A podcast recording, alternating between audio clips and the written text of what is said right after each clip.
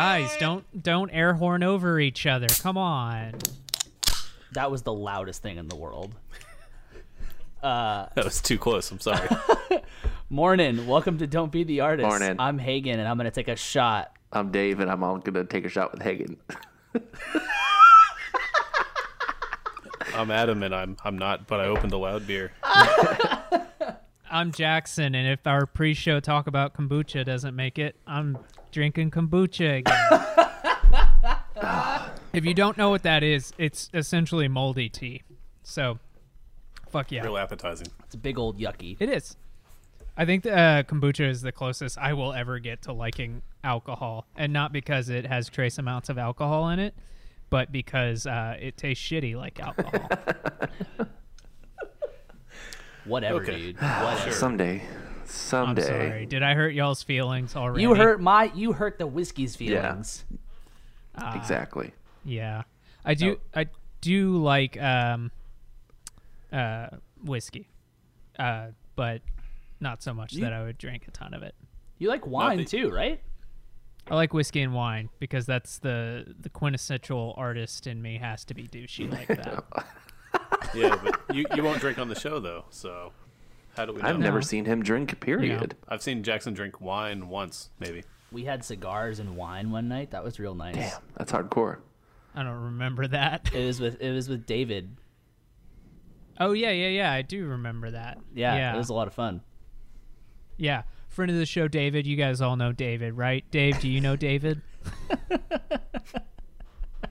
I don't know. No visual gags. I don't know if I know David. Uh, so uh, no, uh, you definitely don't know. Okay, good. Did I? Uh, so for uh, everyone who doesn't know, we're uh, we're still doing this remote. We're not gonna sit here and uh, inundate everybody with uh, the state of the world. Uh, Can I we're can I tell one story though that's not entirely related? It's just it's just a sto- I don't think I told you guys last week that someone hit my car. Did I tell you about that? You did not tell us that. Yeah. Because somebody asked me if I knew about that, and I said, "Oh, I have no idea." Yeah. Who the fuck asked you that, Adam? Somebody who asked how Hagen was doing during the uh, the Corona isolation. So Who the fuck asked about me? Who the fuck asked about me? Oh my god, it's so aggressive. You guys are so aggressive right now. I'm getting sweaty, dude.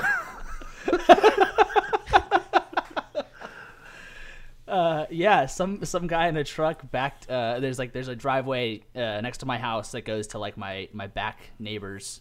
And you park on the street. And, uh, they, I park on the street, yeah.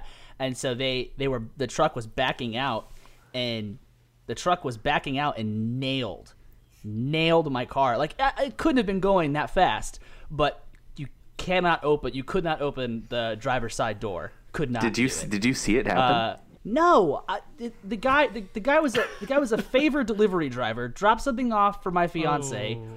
and and then he like. uh, Kara was like, "He's an old man. Like, why is he like out right now? This is not good." Uh, and then he comes and knocks on the door again. And I'm like, "Okay, why the fuck is he coming back?" And uh, he hit my car, and uh, it was totally fucked. But luckily, the insurance is all taking care of it, which is good. But it was just like another thing to happen, and it just it was like it was a, such a random thing to happen. It sucked. I just it was such a pain. I think in it, the I think it'd be really funny if you saw him hit your car and and if he just drove away and went, "Thanks for the tip."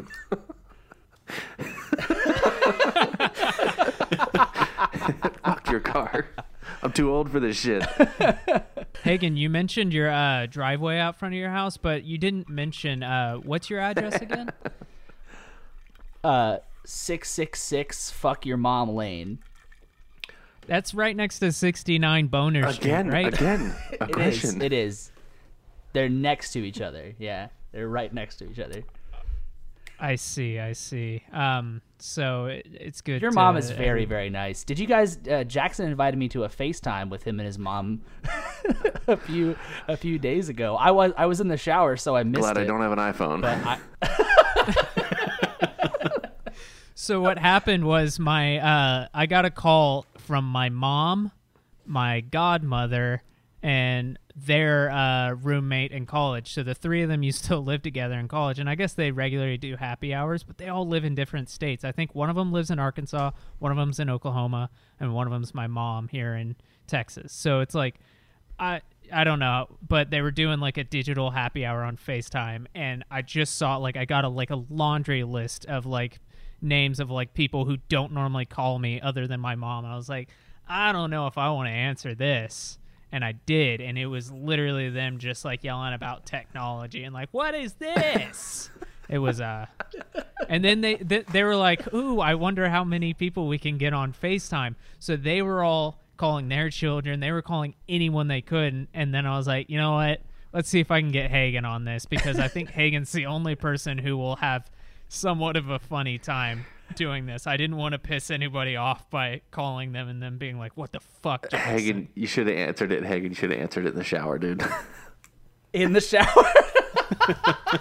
you You should have. like, happy hour. Look at this. the drinks were flowing with them, so it definitely It would've landed. Would have been received. It would have well. landed. Yeah. There's there's Yeah. there's the birth It- of it your my fun- only uh, what is it only uh only OnlyFans. Yes. Yes. Yeah. Uh, look out for my look it- out for my was- OnlyFans, everybody.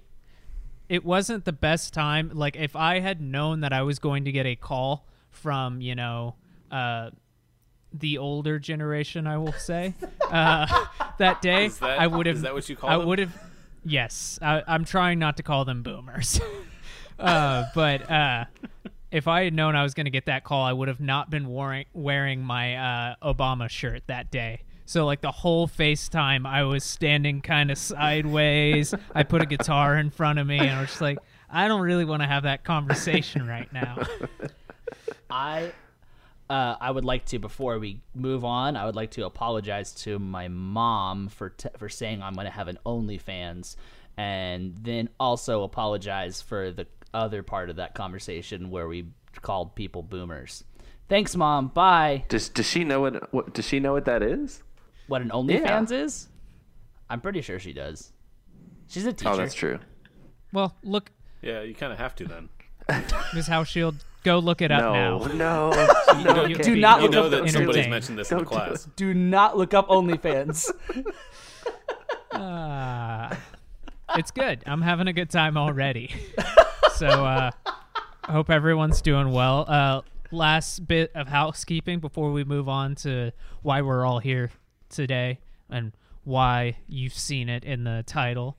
Before we move on, uh, the four of us, we all have facial hair, but now three of us have mustaches, and one of us has a bitch ass beard. Yeah, bitch ass Yeah. beard, Adam. Yeah, that's fine. You're gonna be in your house for a long time. Might as well just shave that beard off, dude. Dude, it feels good. Uh, don't say that out loud. it feels. I'm gonna text. I'm gonna text your fiance. I don't. I- Yep. Yeah, she she's definitely on board. Yeah. She she would probably Oh, agree. I should should do do it. that. So I think I've seen it. like one picture of you, Adam, with short facial hair, and I think it's of you and your fiance. You still yeah, have that- facial only, hair. Uh, yeah, that's the only photo like that. That's it. Yeah, when I met you, you had short facial hair. Yeah. So lo- looking up pictures of Adam without facial hair is like trying to find pictures of Buckethead without his mask.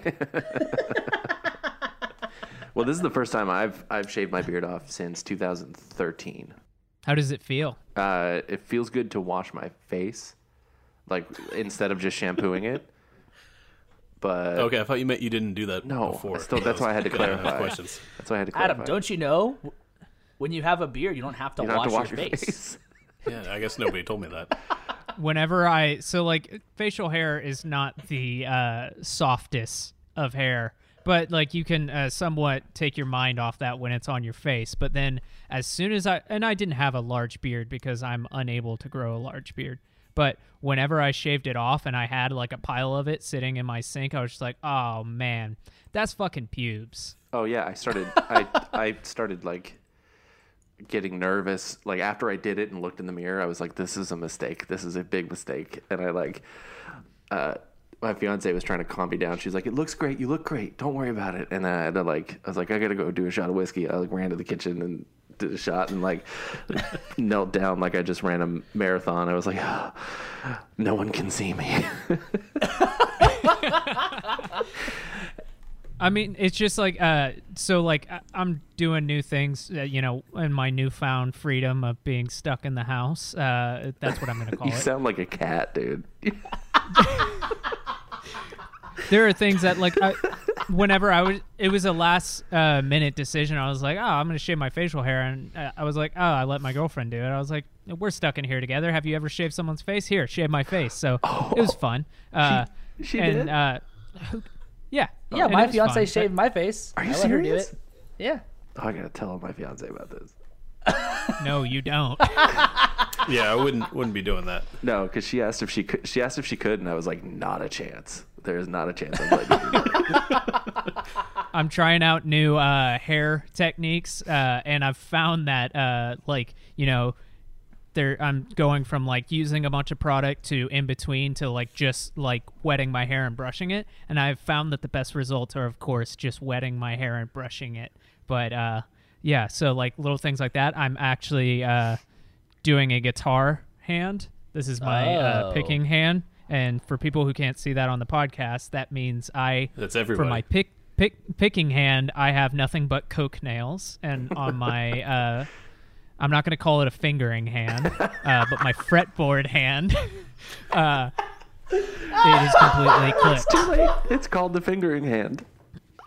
It's too late. you, you had to mention You- it. Yeah, I wasn't even gonna think about that, or maybe, but you walked us right into Fingering that. hand? the fingering hand.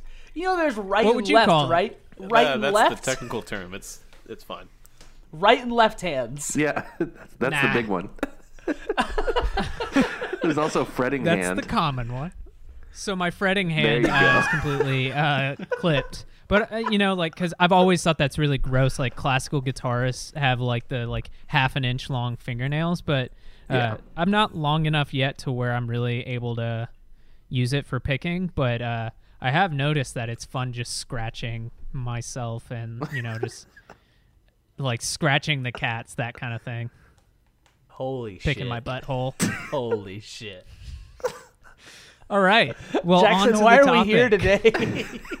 are we are here to talk today. about you Why- picking why, your did, Why did you gather us here? yeah, we're not I- talking about picking I- your butthole. we we are gathered here today to talk about what anybody in life likes to talk about: gossip, music feuds. So, what we're going to talk about today, we're not we're not doing a list. We're not doing a top ten. We're not talking about the biggest ones. Today, we're talking about the ones that we just know about right now on this very date in 2020 when we are recording this. Uh, think of it, as I said, not like a top 10 list. We're not Watch Mojo. We're not going to be uh, maybe uh, what we're stating isn't completely factual, but we're reciting off the top of our heads like we are storytellers of old times when there was no writing down. It is all by word of mouth. So, what we're doing today is we're gossiping. And our gossip chat today is going to be about music feuds. So, uh, I think a good one to start on, and I think about probably the four of us know decent enough, is Metallica versus Dave Mustaine. Does anybody specifically want to take the lead on this? I did just watch like a five minute video of it before Uh, this. so- uh, it sounds chat. like you want to take the lead on it.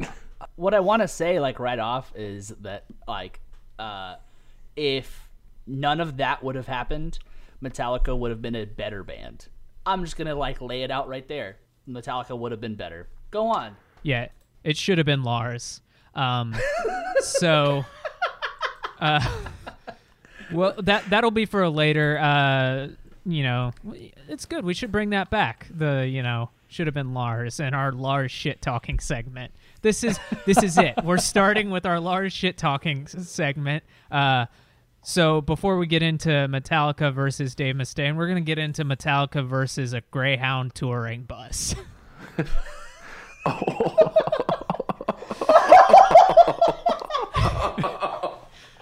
I got. I gotta go. I gotta go. Oh jeez, did you write that down? Yeah, you, you've been sitting on that. Oh. No, I have not. I, am feeling. That, I'm that flowing. sounds like bullshit. oh my god! What the fuck? so, if anybody doesn't know, uh, Metallica, famous thrash metal band, uh, they did not always have Kirk Hammett as their lead guitarist. Um, they have always been a four piece, but uh, their original guitarist was Dave Mustaine. And if you don't know who Dave Mustaine is, uh, he's most, uh, I think, most like general knowledge people know him for uh, Megadeth. And then if you're, you know, like a really big metalhead, then you probably know about the whole Metallica. Uh, Dave Mustaine saga. So uh, Dave Mustaine also- was their original. He's also famous for Infowars. Ah, we weren't going to talk about that. That makes uh, sense, right? I wanted to talk about it. Yeah, there's a bit of painful history with uh it's both um uh Dave Mustaine and uh Billy Corgan hasn't been on InfoWars, but he does have some pretty uh you know, a flaky past in politics. But but it would make sense if he had been a guest on there. Yeah, I, I don't think it'd be too shocking. He has. But wait, Billy Corgan has? Oh no, sorry. Okay, okay, yeah, yeah. Dave Mustaine has been on Morning. Infowars, and that is a painful, painful memory. Um, I like Dave Mustaine. I like him. I- I can't really say I like him as a person, but I like his music and everything. Uh, and to some extent, I am an advocate of separating the art from the artist, but not when we're talking about people like Kanye West uh, and uh, what the. No, Michael no. Jackson. Yeah, Yep, There, there's a bit. Uh, there's there's hard, uh, hard um, situations, but that's not what we're talking about. So, uh, Metallica versus Dave Mustaine. So, uh, Dave Mustaine was their original guitarist, and th- they before they uh, got their first their first record, "Kill 'Em All." They, uh, I think they were pretty much just riding high on a cassette tape that they had out, and they were touring. They were still, you know, doing pretty well. This was back in the days when, uh, you know, you could be famous without having a record out and you know actually have big money behind you that kind of thing. So at the time uh, metallica was uh, very fondly no, uh, referred to as alcoholica. Um, oh, and alcoholica uh, it's because all of them indulged heavily in uh, drinking. And so most of them all of them at the time were uh, apparently fun drunks. They were just like they got drunk a ton. They were like 20 year olds that kind of thing. But it was just known that they were uh, heavy heavy drinkers like more so than most of the rock stars at the time. But not dave mustaine. He took alcohol in an aggressive way. So that's that was the stem of uh, their big issues is that um, basically while three of the band members would get drunk and have a great time, uh, one of the drunk uh, one of the band members would get super drunk and just get super aggressive and try to fight people. Uh, so Metallica decided, you know, they were supposed to be recording an album, and I think, in a month. They were from California, but at the time they were living in a rehearsal studio. The four of them living in a rehearsal space together, where a bunch of bands like Anthrax and other uh, famous thrash metal bands were uh, would rehearse in at the same time, but they didn't live there. Um, but uh, they all lived there at the time, and they decided, okay, every we're gonna kick Dave Mustaine out, and so what they did is they waited uh, for him to get on one of his blackout drunks, drunk aggressive nights. So what they did is they waited for that, and then when he woke up, they woke him up at apparently like nine in the morning, uh, and he was super hungover and really hazy. And they're like, "You're out of the band. Uh, you're going and we're sending you back to California. Like, you're done. And he said, okay, uh, when is my flight back to California? And they said, here's a Greyhound ticket. It was a four day bus ride back to uh, from New York City to uh, um, California, oh San oh Francisco, God. I think. Yeah, and guess uh, they woke him at nine. Woke him up at nine o'clock. Guess when his uh, bus ride was? When? 10 o'clock. Oh. so they basically they gave him no time to be aggressive and like uh, you know get mad at them. So what, he basically was scrambling. He was super hungover, grabbed everything, got on the bus, and you know he had four days to really ruminate on this. So before I talk about that four day bus ride, he um or apparently that you know they were due to record in a month. Uh, they had the album already written, they already had their uh, new guitarist Kirk Hammett selected before they even kicked him out. So, So like they were always going to be a four piece, and they that's so crazy. Yeah. So, um, basically, uh, for on that four day bus ride, of course, he's just super angry, and he decided, okay, well, I'm gonna spend this time. I'm gonna write some lyrics, like, uh, fuck it, like they're about to record Hello, like an album. It's of- me again. yeah. They're gonna uh and he was super pissed and like to this day he talks about it like uh that like that album killed them all. Like he's like, I wrote that album. That's like some of my best music and it like is under Metallica's name and that really pisses him off. And so he he wrote on the back of a uh like it was a political flyer and he wrote Megadeth on the back of it and he was like, Oh yeah, that's super cool and then you know, I think it was a couple years later he actually started the band. But uh do y'all know uh kind of the back and forth uh you know like the some kind of monster stuff and all that Well, first, I have a question. When he wrote Megadeth down, did he spell it the way he sp- why? What the fuck? What did I mean? Is he an idiot? Why did that Yeah, happen? uh, probably the yeah the idiot one, right? Adam's going to go with idiot. That's that, Well, he- that's the only thing that's ever made sense to me. he was on infowars Sounded like you said Nympho Wars. got him no, I don't. I, I I don't know the back and forth you're referring to. With I mean, I know some kind of monster, but the so for years uh the band like of course there was a lot of aggression between the two because metallica became the biggest metal band in the world and i would argue still is the biggest metal band in the world um, I would argue biggest hard rock band in the world. okay well Ooh. metal is so fluid uh, We're about to have a but- po- we're about to have a podcast feud. Yeah. Biggest music feud ever. Hagen v. Jackson. Um, No, I shaved Yeah, my but, beard uh, first.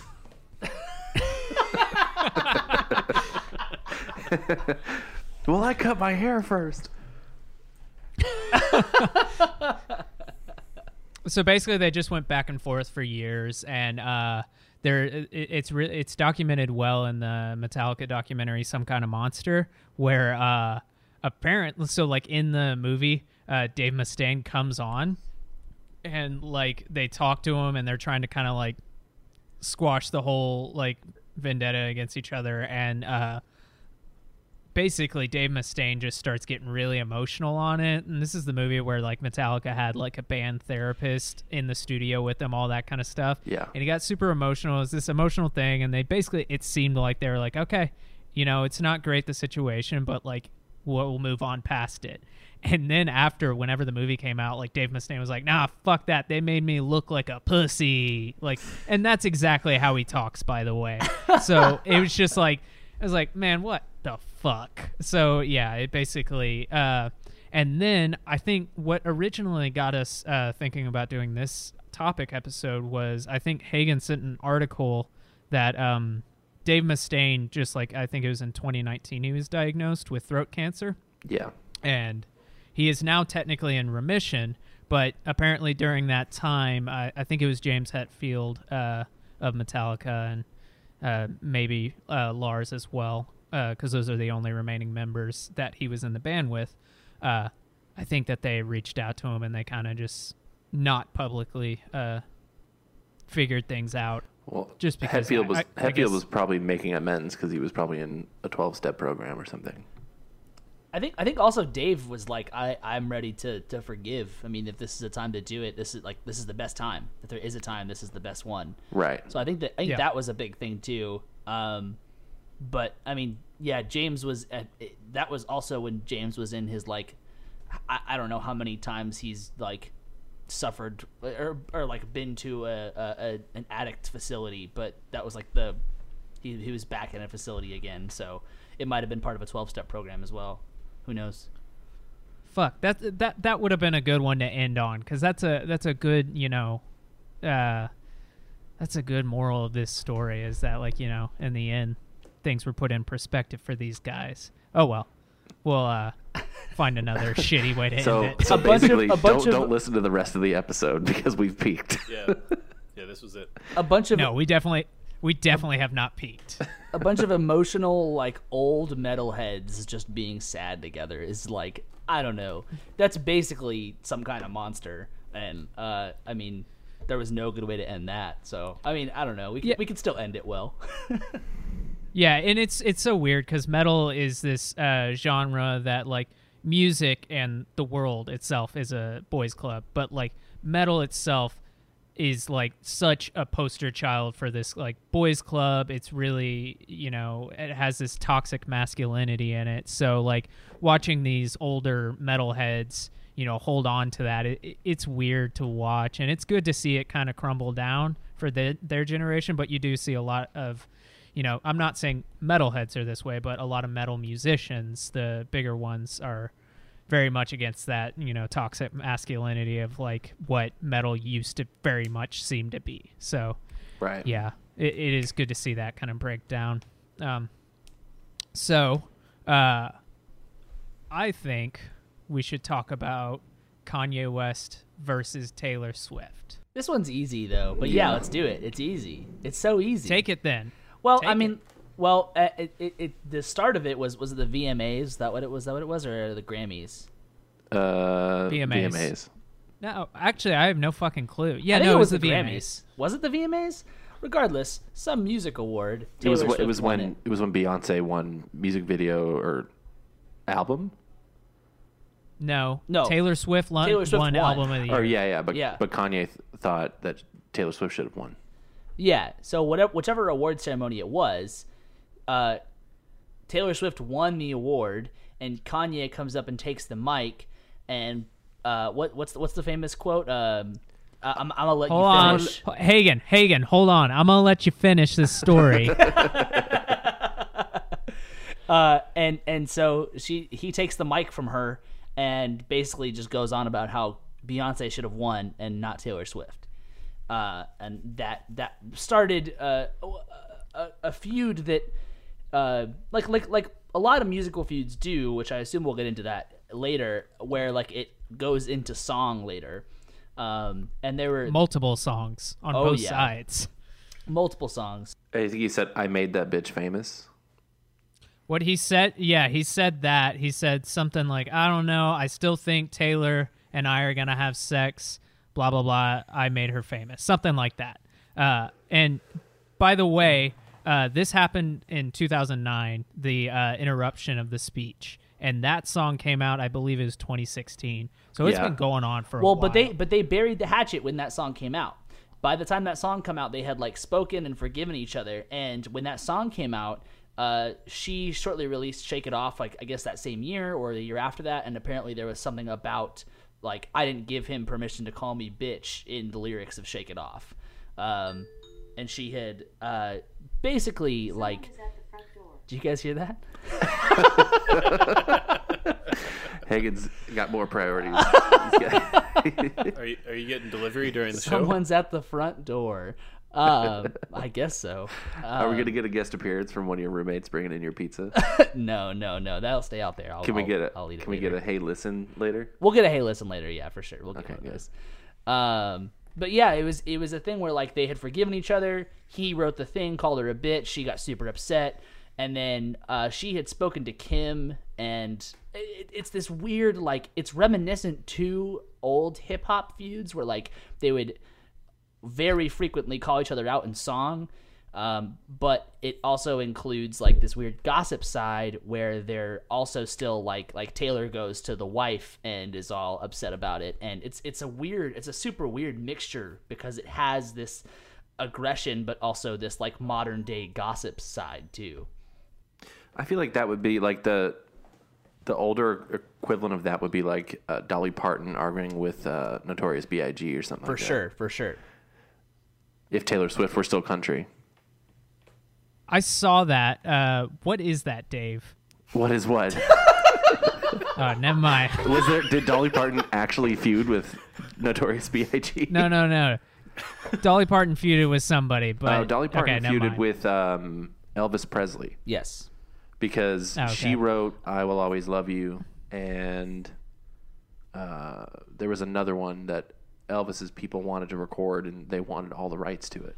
I think Dolly Parton feuded with Oh, multiple okay. people. I think that Dolly Parton had a lot of feuds. I don't remember, but I, I'm pretty sure she's had multiple. And I don't know necessarily if you could call them feuds so much as Dolly Parton just saying like, "No, you can't just have what I wrote." Sorry, I mean, Th- that's my favorite thing about looking this stuff up is that if you type in top 20 top 10 music feuds it's such a loose term i mean there are some that are like full blown out feuds but then there are some where it's like oh no like that that person literally just said one thing and like the other person was like ugh fuck that person and that's it yeah, Her big, exactly. Her big one was with But- Porter Wagoner, and then she also she No. also feuded with Whitney Houston. Over the because because Whitney Houston did "I Will Always Love You."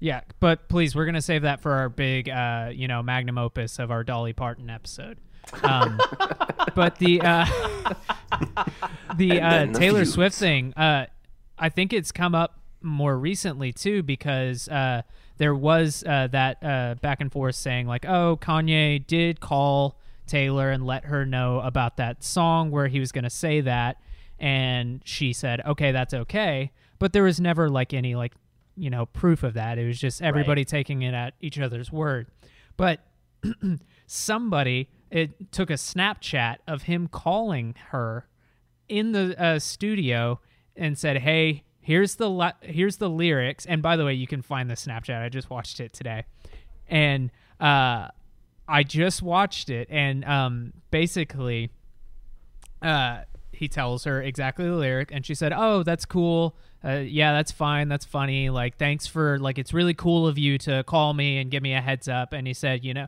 he even says, "He said, you know, with our history and like us being friends, like I I, I owe it to you that much." And then she says, "Yeah, I really appreciate it. It's really cool of you to do that." By the way, this whole time. In the background on a couch, Rick Rubin is just passed out. and uh In in the studio with Taylor Swift With no, with Kanye. with Kanye. Okay, yeah. so then the the video ends. It's really quick. It's you know pretty basic, but then it got pulled back up, not by Taylor, not by Kanye, not by any of those people, but it got pulled back up because apparently it's illegal. I think it's in California that this was an issue, but it's illegal to record somebody without them knowing. So people have now flipped back on Kanye because he uh, recorded this thing, or uh, apparently Kim was the one who recorded the um, actual video. So like now people have flipped back on them, and Taylor, I believe, to end it, has just said she put this long post saying like I, you know, I've been dealing with this since 2009, and I have, I, I have no comment on this, and I've been dealing with this since 2009, and I didn't even want to be dealing with it back then. So I, hopefully that's the end of that. I think she might have spoke about it on her uh, recently released Netflix documentary a little bit. That sounds like where that quote came from. I have a I have a couple, you know, what I consider smaller ones, but uh, then I have two bigger ones that personally I want to end on. Uh, Hagen, do you have any you want to specifically talk about? I mean, I could talk about Tupac Biggie a pretty good amount. If you want me to do that. I've never heard of them. what is that? What's a Tupac biggie? What's a Tupac Biggie? Uh, so uh, this is like the beginning of a lot of it, it set the precedent for hip hop feuds basically in a very not good way. Um, And the East Coast West Coast feud too, right? Exactly. Yeah, I think it was less about Tupac and Biggie and more about East versus West Coast. those right? two those two people were uh, like put in the most unfortunate position possible because they the the feud all of it it wasn't about them and and there was like there was some of it where like they, blamed each other for certain aspects but at the end of the day it was not about them it was about this big east west coast feud um, in the hip hop world. So basically, uh, Tupac Shakur and um, Notorious B.I.G. They uh, they were rappers. Uh, Tupac from the West Coast, Notorious B.I.G. from the East Coast, and um, they, they they both kind of started up uh, around similar times. Tupac had already had a decent career before Biggie had like gotten really big, um, and so like when they met, they were actually like like Biggie looked up to Tupac, and which is like especially interesting because they're one year apart. Like when they when they died, Biggie was 24 and Tupac was 25. Um, Wow. yeah. So like Biggie looked up to Tupac a lot when they first met, but there was still this like this weird, I don't know. I I think everyone around them looked at their relationship in a weird way when they met because there was people like uh, Suge Knight. Suge Knight was from uh, the West Coast, and he uh, was part of the record label that Tupac was a part of. He was actually Tupac's it was- manager, It was uh, um, Death Row Records. Death Row Records. Yeah, and That was that was Suge Knight and Dr. Dre. yeah, uh, By the way, Death Row Records is owned by Hasbro now. that's amazing. Fun that's fact. fucking Oh awesome. my god. That, that's great. Um, and then and then East Coast being Notorious B.I.G. and then like his his equivalent to Suge Knight and Dr. Dre would be Puff Daddy, and yeah, for for Bad Boy Records. yeah. So uh, like a lot of like there, there there was this weird thing where everybody was kind of looking at their relationship in kind of a weird way, um, but they were they were fine. There was uh, a point where Tupac went to New York to have a meeting and um, Tupac was like in reality, Tupac and Biggie and a lot of those guys, they weren't like super duper like quote unquote gangsta. Like Tupac was a poet and he loved theater class and he wasn't like a huge like he got into cr- like into criminal activity as he got more into hip hop. There was also um, a murder. He was beaten. There was a murder, and he was blamed for part of the murder. And um, Tupac straight up blamed Biggie and Puff Daddy for like setting him up. Um, and that was kind of where a lot of the feud began. Um, and so from then on, it was just an East West Coast thing. It was these people against each other. There was these gangs. There was all this stuff. Um, in terms of the murders, they are quote unquote unsolved, but it is agreed upon what the answer is. Um, and so, like Tupac, Tupac was murdered in Las Vegas um, by a group of people that was associated with Puff Daddy and Biggie, but they were not there. Um, basically, uh, it was a necklace that caused his murder. Someone broke a necklace that was related to Tupac and Biggie's gang, and they got really mad and they already hated Tupac. It was after it was after a Mike Tyson Mike Tyson fight after Mike Tyson came, got out of prison Yeah. and uh, drive by 13 shots, I think, uh, into the car. Um, and uh, Suge Knight got hit too. So there's a big there was a big conspiracy that went around. There was a big documentary called Biggie and Tupac that you should watch maybe, but it is also a bunch of bullshit. Um, but he he's a the guy who made the, doc- the documentary is a big fan of the theory that Suge Knight is the one that uh, made the whole thing happen. But Suge Knight got shot in the face. Like And he wasn't in the car, right? He was at the. no, He was Suge in the. Knight was in the car. Suge Knight was in the car. I saw this other documentary what? where there's footage of Suge Knight and uh, I think Dr. Dre running out of the the casino that they were in. I'm pretty sure Suge Knight was in the car at the time. Yeah, I thought he was driving. I actually just wound up reading about this a couple of days ago before we decided we were doing this. he he I'm pretty he, sure he was in the car and may have been driving. he got hit Oh. in the face and he uh and there was like Suge Knight claims the conversation went because Tupac was alive still at the time and he like turned and and Suge Knight said something along the lines of like we have to get you to the hospital and Tupac was like dude you got shot in the face like we got to get you to the hospital Jesus. but so Suge, Suge was obviously fine, and uh, Tupac was not. So then six months later, uh, there is a shooting to kill Notorious B.I.G., um, and that is pretty popularly believed to be the work of Suge Knight. That he is the one behind that. Uh, Suge Knight is in jail right now, but not for that. Um, Yeah, for different is- things.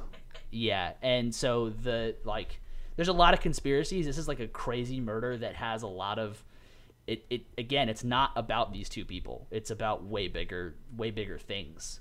And so, um, it's honestly, it's it's it's a really interesting thing to start getting into. There's a great book that I actually started reading because when we decided we were going to do uh, this topic, I listened to an episode of another podcast called Last Podcast on the Left, and they have a Tupac Biggie series that's amazing. And they got all their stuff from a book called Original Gangstas. Um, and I started reading that book, and it's amazing. This book goes into some insane detail. I remembered I know how to read. It's really cool. um, but it's it's a really really good book and honestly like the politics with this stuff is really complicated it's fucking insane and there's lives on the line that's like i mean there's there's always lives on the line but i mean you would think that this is i don't know it's a bunch of rappers and most rappers honestly don't have criminal affiliation at the start they they get it later and so Yeah, isn't it that they typically, in a lot of these situations, and not all, but especially in this one, uh, they uh, be, basically became figureheads of something that they became associated with after becoming these icons. Yeah. Yeah, and they actually they actually had ghostwriters. So they would bring in and not like ghostwriters in the sense of like write my song for me, but they would basically bring in people who were because like the producers or the owners of the companies did have gang affiliations. And so they would bring in people they knew to come help write the lyrics about this stuff that these rappers don't have experience with. Right. Like And so- gang banging and and Yeah. stuff like that in the hood. Yeah. So Yeah, a good and- thing to talk about on that is that they, uh, you know, with you know before the two died, is that that spawned you know what is now, you know, it can be enjoyable or just uh, you know pointless. I would say from my point of view, uh, the uh, diss tracks, the back and forths in songs, and I'm not talking about like a oh here's a verse. We're talking about a full fucking song. Yeah. I I I I can't remember the name of it, but the song that Tupac wrote that is like Biggie's diss track. That I know it. I, You know I know the the best the best opening line of Exactly. any song ever. That's why I fucked your bitch. Yes.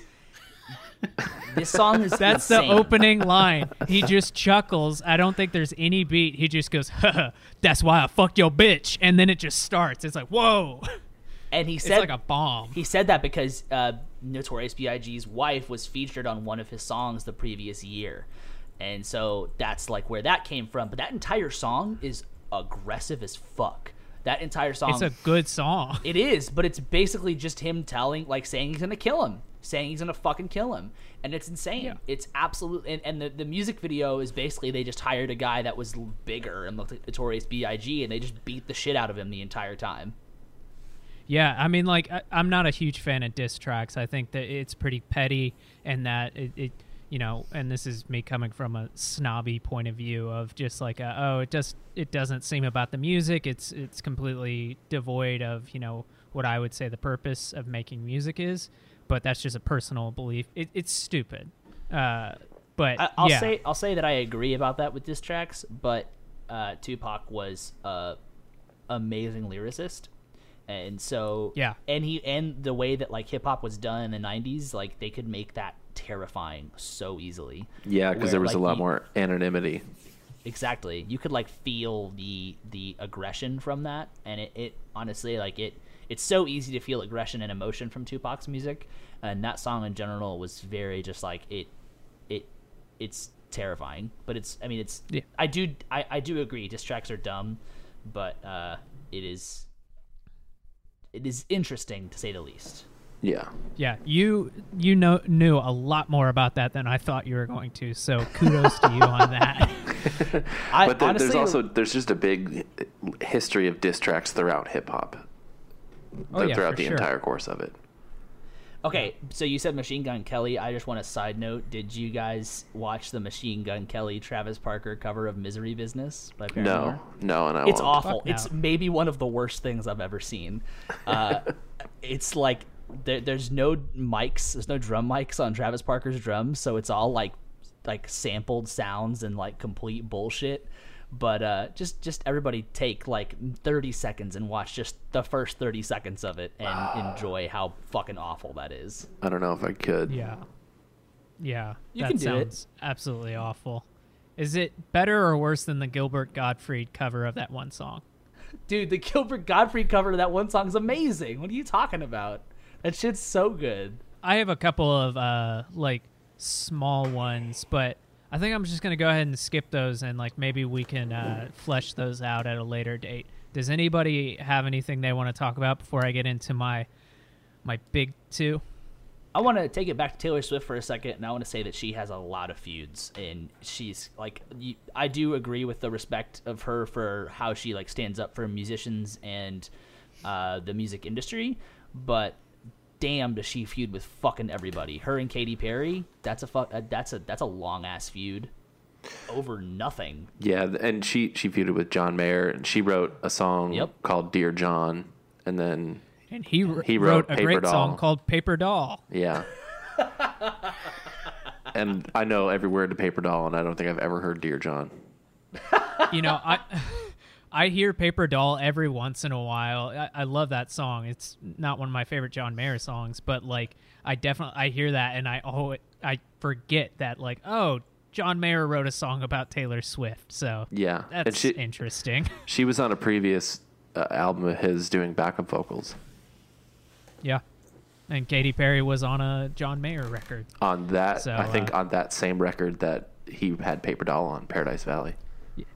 I guess you just don't shit where you sleep. so um, Is that the saying? yeah, that's the saying. Don't That's shit where you Jackson's sleep. I mean, that's good advice, but I feel like that's more biblical than it is anything else. Uh, Yes. Don't shit Uh, while you sleep. Amen. and also to you. Um, Adam, did you have anything specific you wanted to talk about before I go? No, I'm not real big on any of these feuds. Why not? I did just I- fall into like reading all about the one that Hagen talked about though. But Yeah, because that one, like, one. Hagen just went into detail about that, but like that, there you could have like a seven-part mini series on that. It's not like yeah, just the, that. the, the detail I went yeah, into are, was are you pretty saying that minimal. because there there is a seven part podcast mini series about that? No, Is there? yeah. I thought you were referencing that, but no. Yeah. No, the, the the the things that go into that are they're massive. I mean, the like I said, the politics, all the details, they're they're absolutely insane, and people still are disputing to this day. It's a conspiracy theory about who did what. I mean, people still believe the LAPD might be involved. The original detective who was on the case, he worked for the LAPD, and he believed the LAPD was involved. And then the LAPD had to be like, "Hey, bud, maybe you should not do this case anymore." And that didn't help the LAPD's case at all because people, it's just it's just problematic. Part of the reason for that too is that the, at that time, like the parental advisory um, classifications were just starting, and it was all because of hip hop. So they had to like there was a lot of uproar, and then you had the L.A. riots around that time Yeah. too, where it was like The LAPD in the '90s was in a just a '80s and '90s was just in a rough spot. They, Yeah. they- I mean, like they they fucked up a ton. I mean, there was the Rodney King riots, and then there was OJ, and then there was Tupac and Biggie. So yeah, not not not looking too good for them. Yeah, and you know that's where the you know the famous term uh, spurred. That's why I fucked your bitch. Is again, that why you say that to me so much? again, again, that sounds more biblical than anything else. Yes. yes. which which proverb is that, Dave? That's why I fucked your bitch. That's a uh, hung John three sixteen.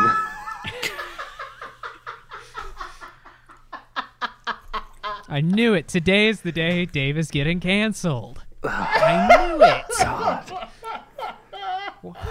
So, uh, I think I know how I'll start this, and uh, so I'm gonna start with uh, Oasis v Blur, and then we're gonna get into just uh, the Gallagher brothers, and then you know we'll probably call it a podcast. So, Oasis v Blur. If you don't know those bands, uh, it's Britpop, and if you don't know me, I love Britpop, and if you don't know me, I love Oasis and Blur.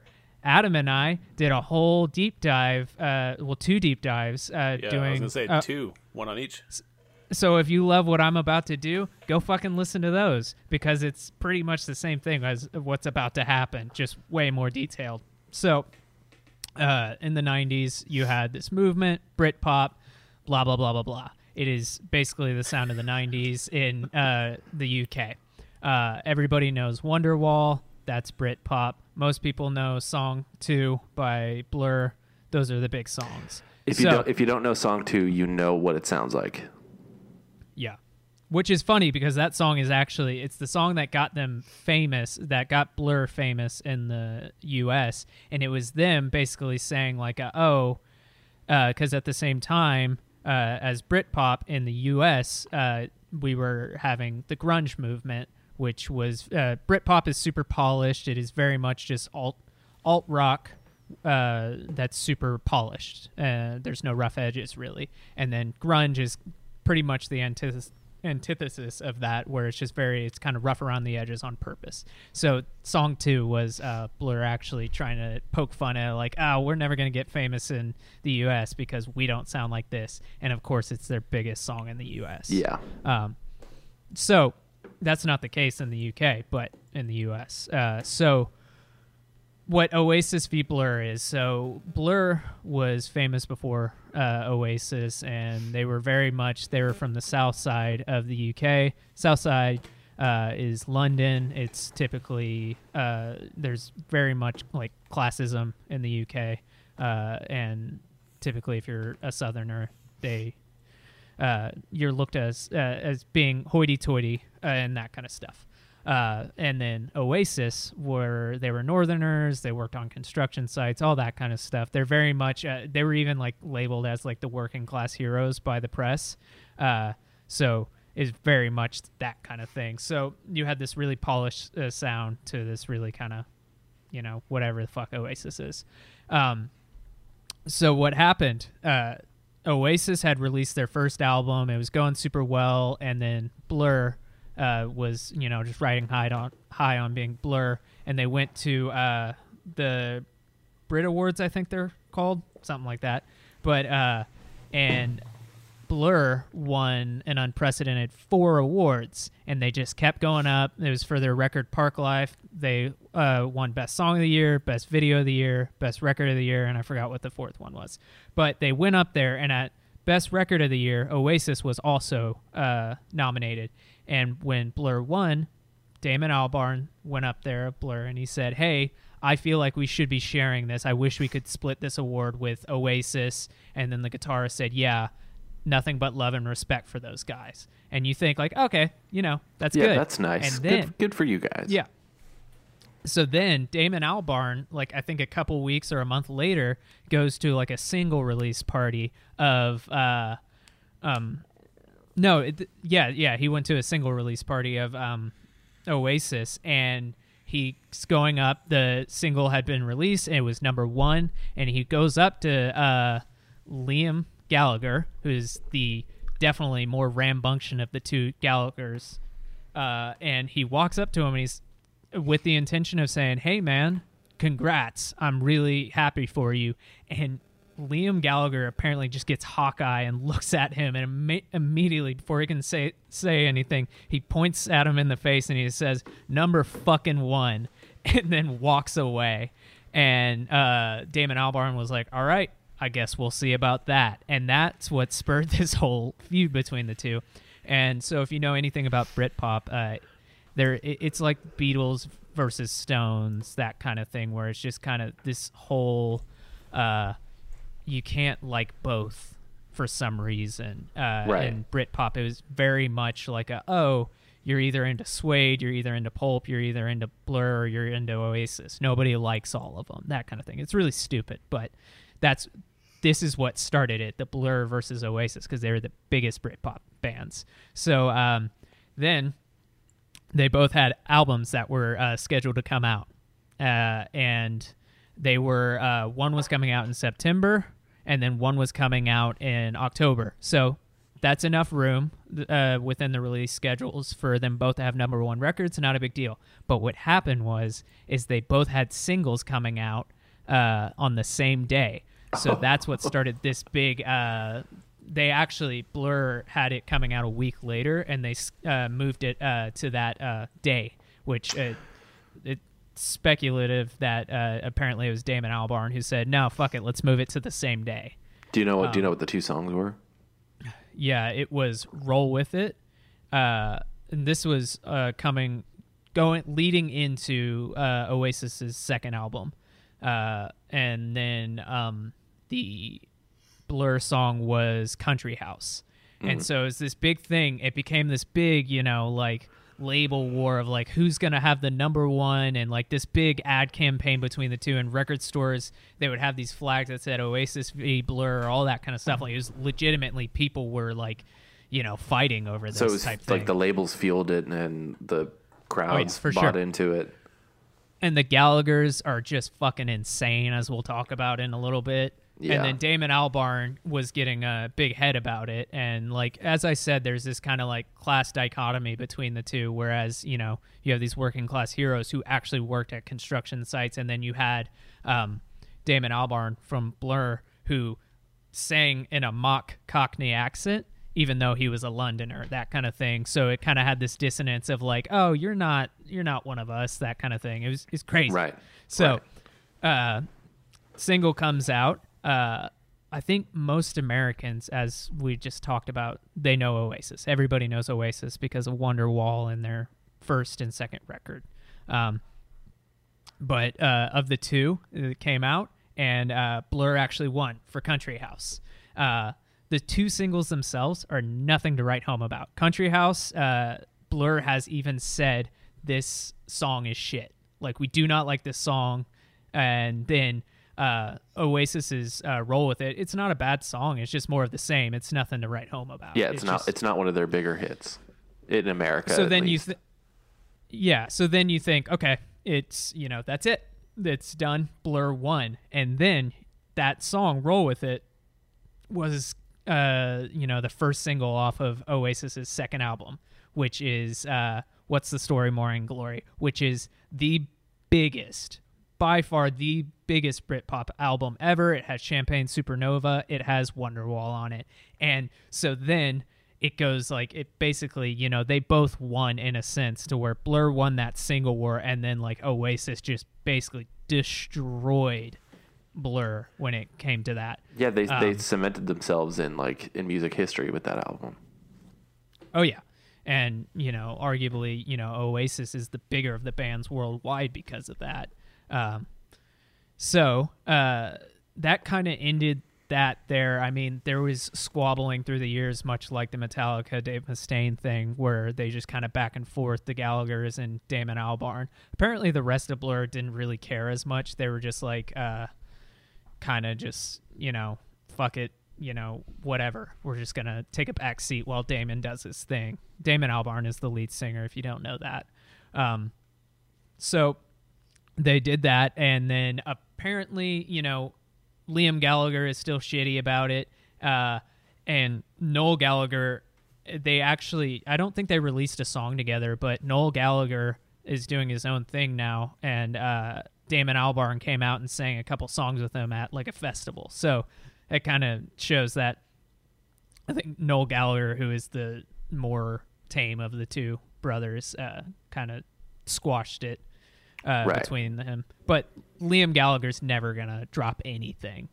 Um, Yeah. so yeah, that that that's definitely one of my favorite music feuds because it's so pointless, but then it also just had this like big everlasting effect, and like both went won and both lost. So, um, going into the Gallagher brothers, which is by far my favorite music feud of all time, and I talk about it all the time. It is a regular habit of mine to go on to uh, Liam Gallagher's Twitter, Liam Gallagher's social media, anything like that. He's extremely outspoken. Oh yeah, and he he's outspoken about everything, but more specifically, he's outspoken about his brother Noel, his bigger brother Noel, and he loves. i i apparently, there there's a great uh, article. I forgot who did it, but uh, there's a really good uh, comprehensive list of uh, uh, Liam Gallagher calling Noel Gallagher a potato, uh, and just putting a screenshot of his brother. So Yeah, that that was pretty great.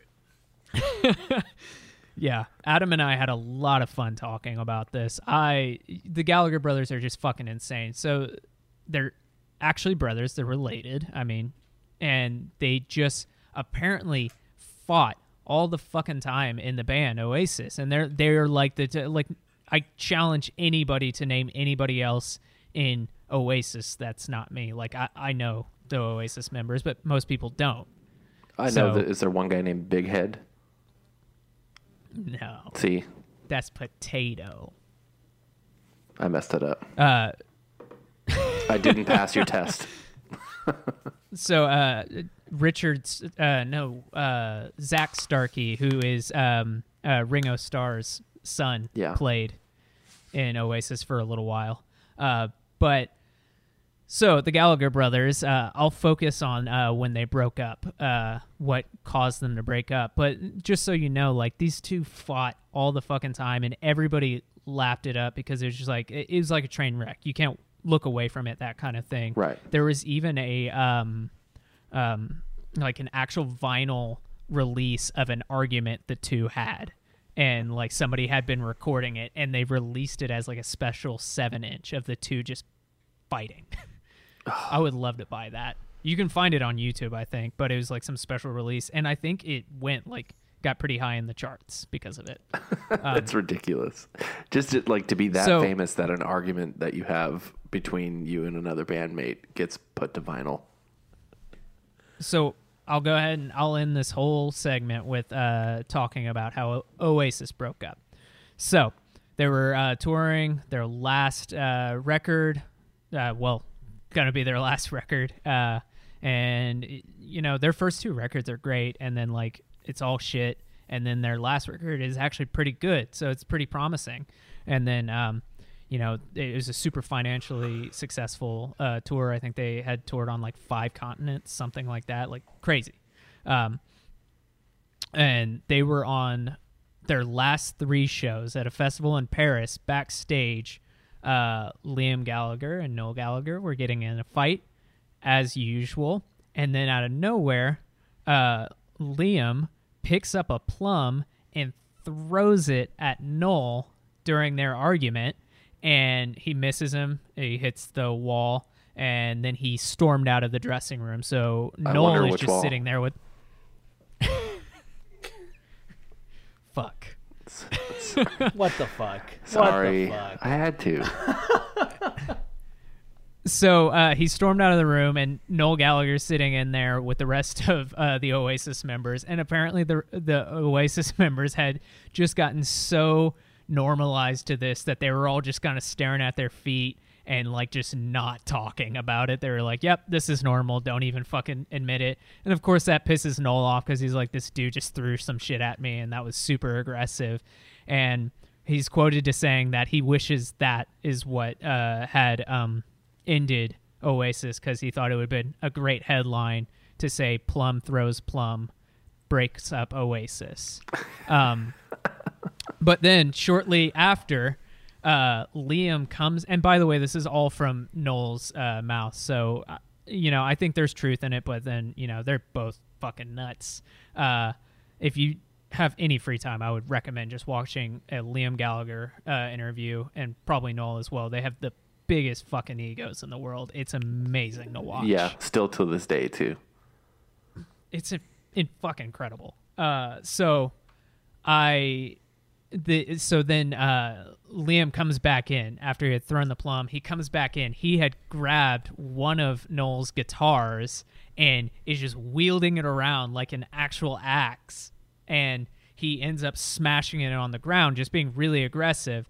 And apparently, that is what, um, according to Noel, he said that's the last straw. And he said, "Fuck it, I'm out." He and he apparently, as soon as uh, Liam had shattered the guitar, their manager, the stage manager, walks in and says, Five minutes. And Noel just walks past the manager and just walked off. He left and he said, I'm out. I'm, I quit. And they didn't play the festival. And they had two more shows left on the tour, and they would have been, they would have finished it, and they could have called it quits after that.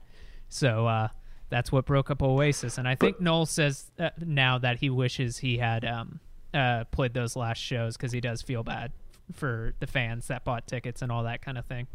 Yeah, but I think also there, there was some documentary I was watching. It may have been an Oasis documentary where uh, Noel was talking about how before that happened, he was singing most of the songs at most of the shows because Liam was too. ego driven or drunk or whatever it was to even sing. He wouldn't even come out and do it. There were some nights where he would just like he would go, "I'm not going on," and then they would go out as the rest of the band and do the songs. Yeah, so Noel wrote most of the songs, if not all of the songs. So it, it was normal for him to be able to sing them because he wrote them. And Liam just kind of got up there and sang. In his head, he was thinking, "Well, I don't really need this band because I write all the songs anyway. So fuck this, I'm out. I'm gonna go start my own shit." Yeah. And uh so yeah, it's just fucking insane. So apparently during that whole tour they just wouldn't talk to each other. They only like the, it it was just back and forth to each other while on tour. Uh social media just like s- taking swipes at each other during the whole thing. And to this day they still bicker and bitch at each other. It is incredible. Yeah, because Noel's about to get married, right? And Liam, Yes. Liam said no, he no, wants. no, no, no. Liam's getting married, and Liam said that uh, he wanted to invite. He said, "I I have invited Noel. I don't expect him to come, Right. but he's like, oh, it's my brother. I I should invite him." So I think that's the closest we'll ever get. Oasis will never get back together. Um, but uh, yeah, the two just they go back and forth. Uh, um, Liam released his first solo record. I think it was like three or four years ago. And when he was doing that, he was recording a uh, documentary to go along with the release. And of course, they both like Liam and Noel both uh, play uh, Oasis songs at their shows, but Noel has the majority ownership, and he said that if you use if you have any uh, video of you singing Oasis songs in your documentary, you will be getting sued. So, in that documentary that Liam released, there is no video of him playing Oasis songs, and there's no Oasis songs actually in it Yeah, I because he could that. not legally do it. That's Yeah. insane. I thought they, I thought they did show a little bit of footage from like that last concert where they had like the their biggest concert ever as a band. Yeah, no. So you he could do Oasis, like actually Oasis performing, but he could not put himself performing. Oh, with his band. So yeah. Yeah. So uh and uh Noel has talked about like, oh yeah, you know, the way it works, I won't get into the semantics of it in the music industry is that you know, he is due to get his rights to the music and like I think it's like 4 or 6 years. He is going to get the the masters to Oasis and people were like, "Oh, what are you going to do?" And he goes, "I'm going to sell it to the highest fucking bidder." And he, they were like, "Oh, well, y- you don't want to do stuff with it." He goes, "No, fuck that. Why do I need that? I just want to get a fuck ton of money off of it." Imagine if Liam buys shit. it. Oh yeah. No, I doubt he would let Liam buy it. But it's incredible because like Noel has basically said, "I'm happier for it. I don't regret uh, quitting Oasis. I will never play with Oasis again. I'll happily play Oasis songs because they're my songs. I wrote them." Whereas Liam to this day said, "You know, I feel like I'm still in mourning. Like I d- didn't want Oasis to break up, and it sucks that the band had to break up because of this one guy. And the band ended up, uh, everyone except for Noel ended up starting a band called Beady Eye, but it wasn't very good. Yeah, it didn't So- really work out. No, because the songwriter was gone. So uh, that's the Gallagher brothers. If you don't have you don't have any knowledge about them, you need to just go like look up an article of a comprehensive list of them shit talking each other because it is well worth your time, even if you don't like their music. It's it's the fucking tits. I love it. So that's all I have for music feuds today. I got a bunch of smaller ones, Is- but is we'll all? flesh them out. Yeah. I was really hoping we, I, I was hoping we were going to end the episode on uh, if that's the tits. I mean, Let's- we can. Is that No, we gotta do we gotta do what we're listening to, guys. One Oh, second. hey, can go get your fiance. Tara! We'll bleep that out. Oh, it's, no. No. it's fine. I've said her name before. I just think it'd be funny to start the yell uh, what you're listening to. and then bleep it out and then yeah, this is a really important part of this. What are you listening to? No. Chew the pizza. Hey, listen! Neat. Golden. Thanks. Hagen, will you do your best R2D2?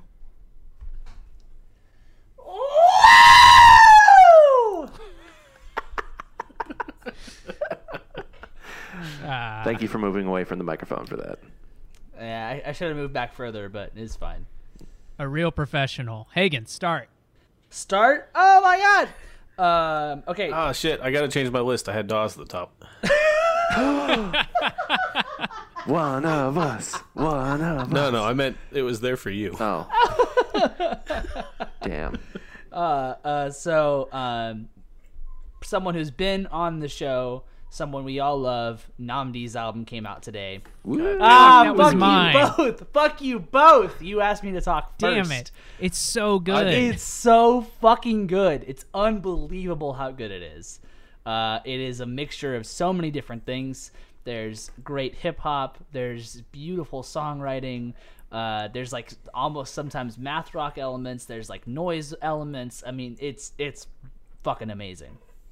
I'm really bummed that it seems like his tour. He was going to be opening up for Wilco and Sleater-Kinney uh, this Yeah, I summer. know. and I saw. I'm sure that's getting postponed or canceled. And I'm really bummed for him because that's awesome.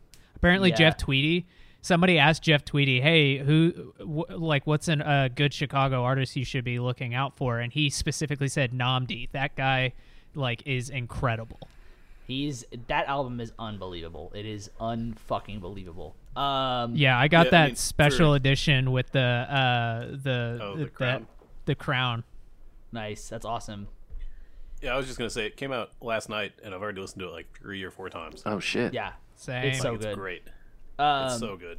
a lot of what I listened to during the week was Dua Lipa's album, uh, Future Nostalgia. Uh, that's definitely going to be one of the best pop albums of the year. It's fucking amazing. Um, and then uh, something I'm listening to that everybody can't listen to yet is, but I'll, I'll yeah, I'm to promote the band because everybody needs to listen to this band, and when it comes out, they should listen to it. It's a band called Man Man. Been a very big fan of theirs for a long time, and um, they did a thing this week where if you pre-ordered their album that comes out in May, if you pre-order the album, you can start listening to it. Um, and so I pre-ordered it last night, and I got to listen to it this morning, and it's very, very good. It's it's a good return to form. It's very, very nice. I like it a lot. I'll go ahead and go and uh, definitely I've, I've listened to NNAMDÏ's record like at least twice. It's it's so fucking good. So like that album and this next album I'm about to mention are definitely on my like top contenders so far for album of the year. Um, Moses Sumney released the first half of his uh, double album, um, and it's called The Gray, The Gray Part One. But that's another album that uh, my girlfriend actually ended up buying it for me, so it's not here yet because the album's not finished. But I think the uh, the last half is going to be released uh, sometime this summer. But man, it is so good. His performance on Stephen Colbert is incredible. It's just he's one of those dudes that's just like quintessential New York City artist type that I'm like, yeah, like that that's the fucking lifestyle that I aspire to. This he's just a seems like he's a beautiful person and can his music is it, the way I would like to say it and I know this is going to upset some people. It's like if Print, Prince wrote good music. That's a different episode. That's a different episode. um, that you sent you sent me that one, right? Yeah, I think you sent me. Yes. Yeah, I listened to that. It's really good. Um, It's so good. I love it. His first record is incredible too, but this one, like, it's just like it takes it up a notch, and like that and NNAMDÏ's Brat, I think are definitely gonna be. They'll be on my top albums of the year, but I wouldn't be shocked if one of those is my album of the year.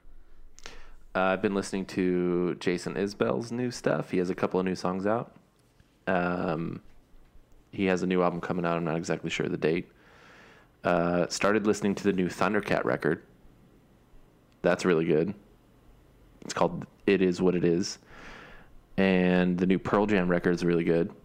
I've listened to that most of the week. Do you mean Pearl Jam or Pearl Earl? Pearl Ram, Pearl Ram, Pearl Jurl, and Dawes. And I've been listening to I was Dawes. gonna I was gonna say, did you listen to the new Dawes single?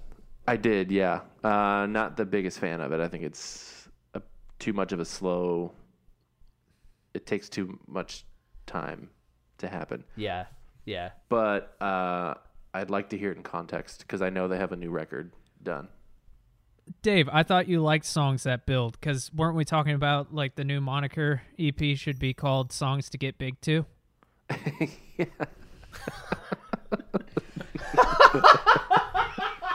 That's not a sex joke, by the way. That's completely. A... That's a. We noticed while recording those songs that every song starts off kind of like not you know like quiet, but like they start off kind of smaller and then they get to they all build to something bigger, and we're like, oh yeah, let's call this uh, songs to get big too. Songs to get big to. Jesus Christ. Adam, what are you listening to? Yeah. Well, Uh, no, Dave, go ahead. no, I was no, I was I was gonna try to like piggyback and make the joke go further, but I don't need to do that. Nailed it. Uh, you sure? We Yeah, need to wrap well, this shit up. Yeah. Go ahead, Adam. Yeah. No, so I, I've been listening to NNAMDÏ's new album as well. Um, also think it's really great. Might be obviously a top uh, contender for album of the year for me so far. Granted, it's only March, but it feels like it's been a long time. Yeah. And uh, I also checked out, uh, or actually, before I get to this, I went back and listened to Childish Gambino's new record again. I liked it better, but I Oh. still don't don't really like it. I don't know what he's doing though, so I'm kind of curious to see what's going on because that can't be his last album, and that'd be it. I thought I thought his last right. album was gonna be his last album. No, he said he was done after this coming this new album, Oh, but this seems like a pretty bad album to go out on. So I agree. By the way, um, oh, did you have more, yeah, Adam? yeah, yeah. I just have one more. I've been listening to Nine Inch Nails, the two new Ghosts albums, and by extension, the other Ghosts one through four. Are And they good? Great. It's great. Yeah. I'll check it out. It's really weird because they're definitely just unused like film scores for that movie they dropped a couple months ago. That's Like totally it feels okay. really obvious.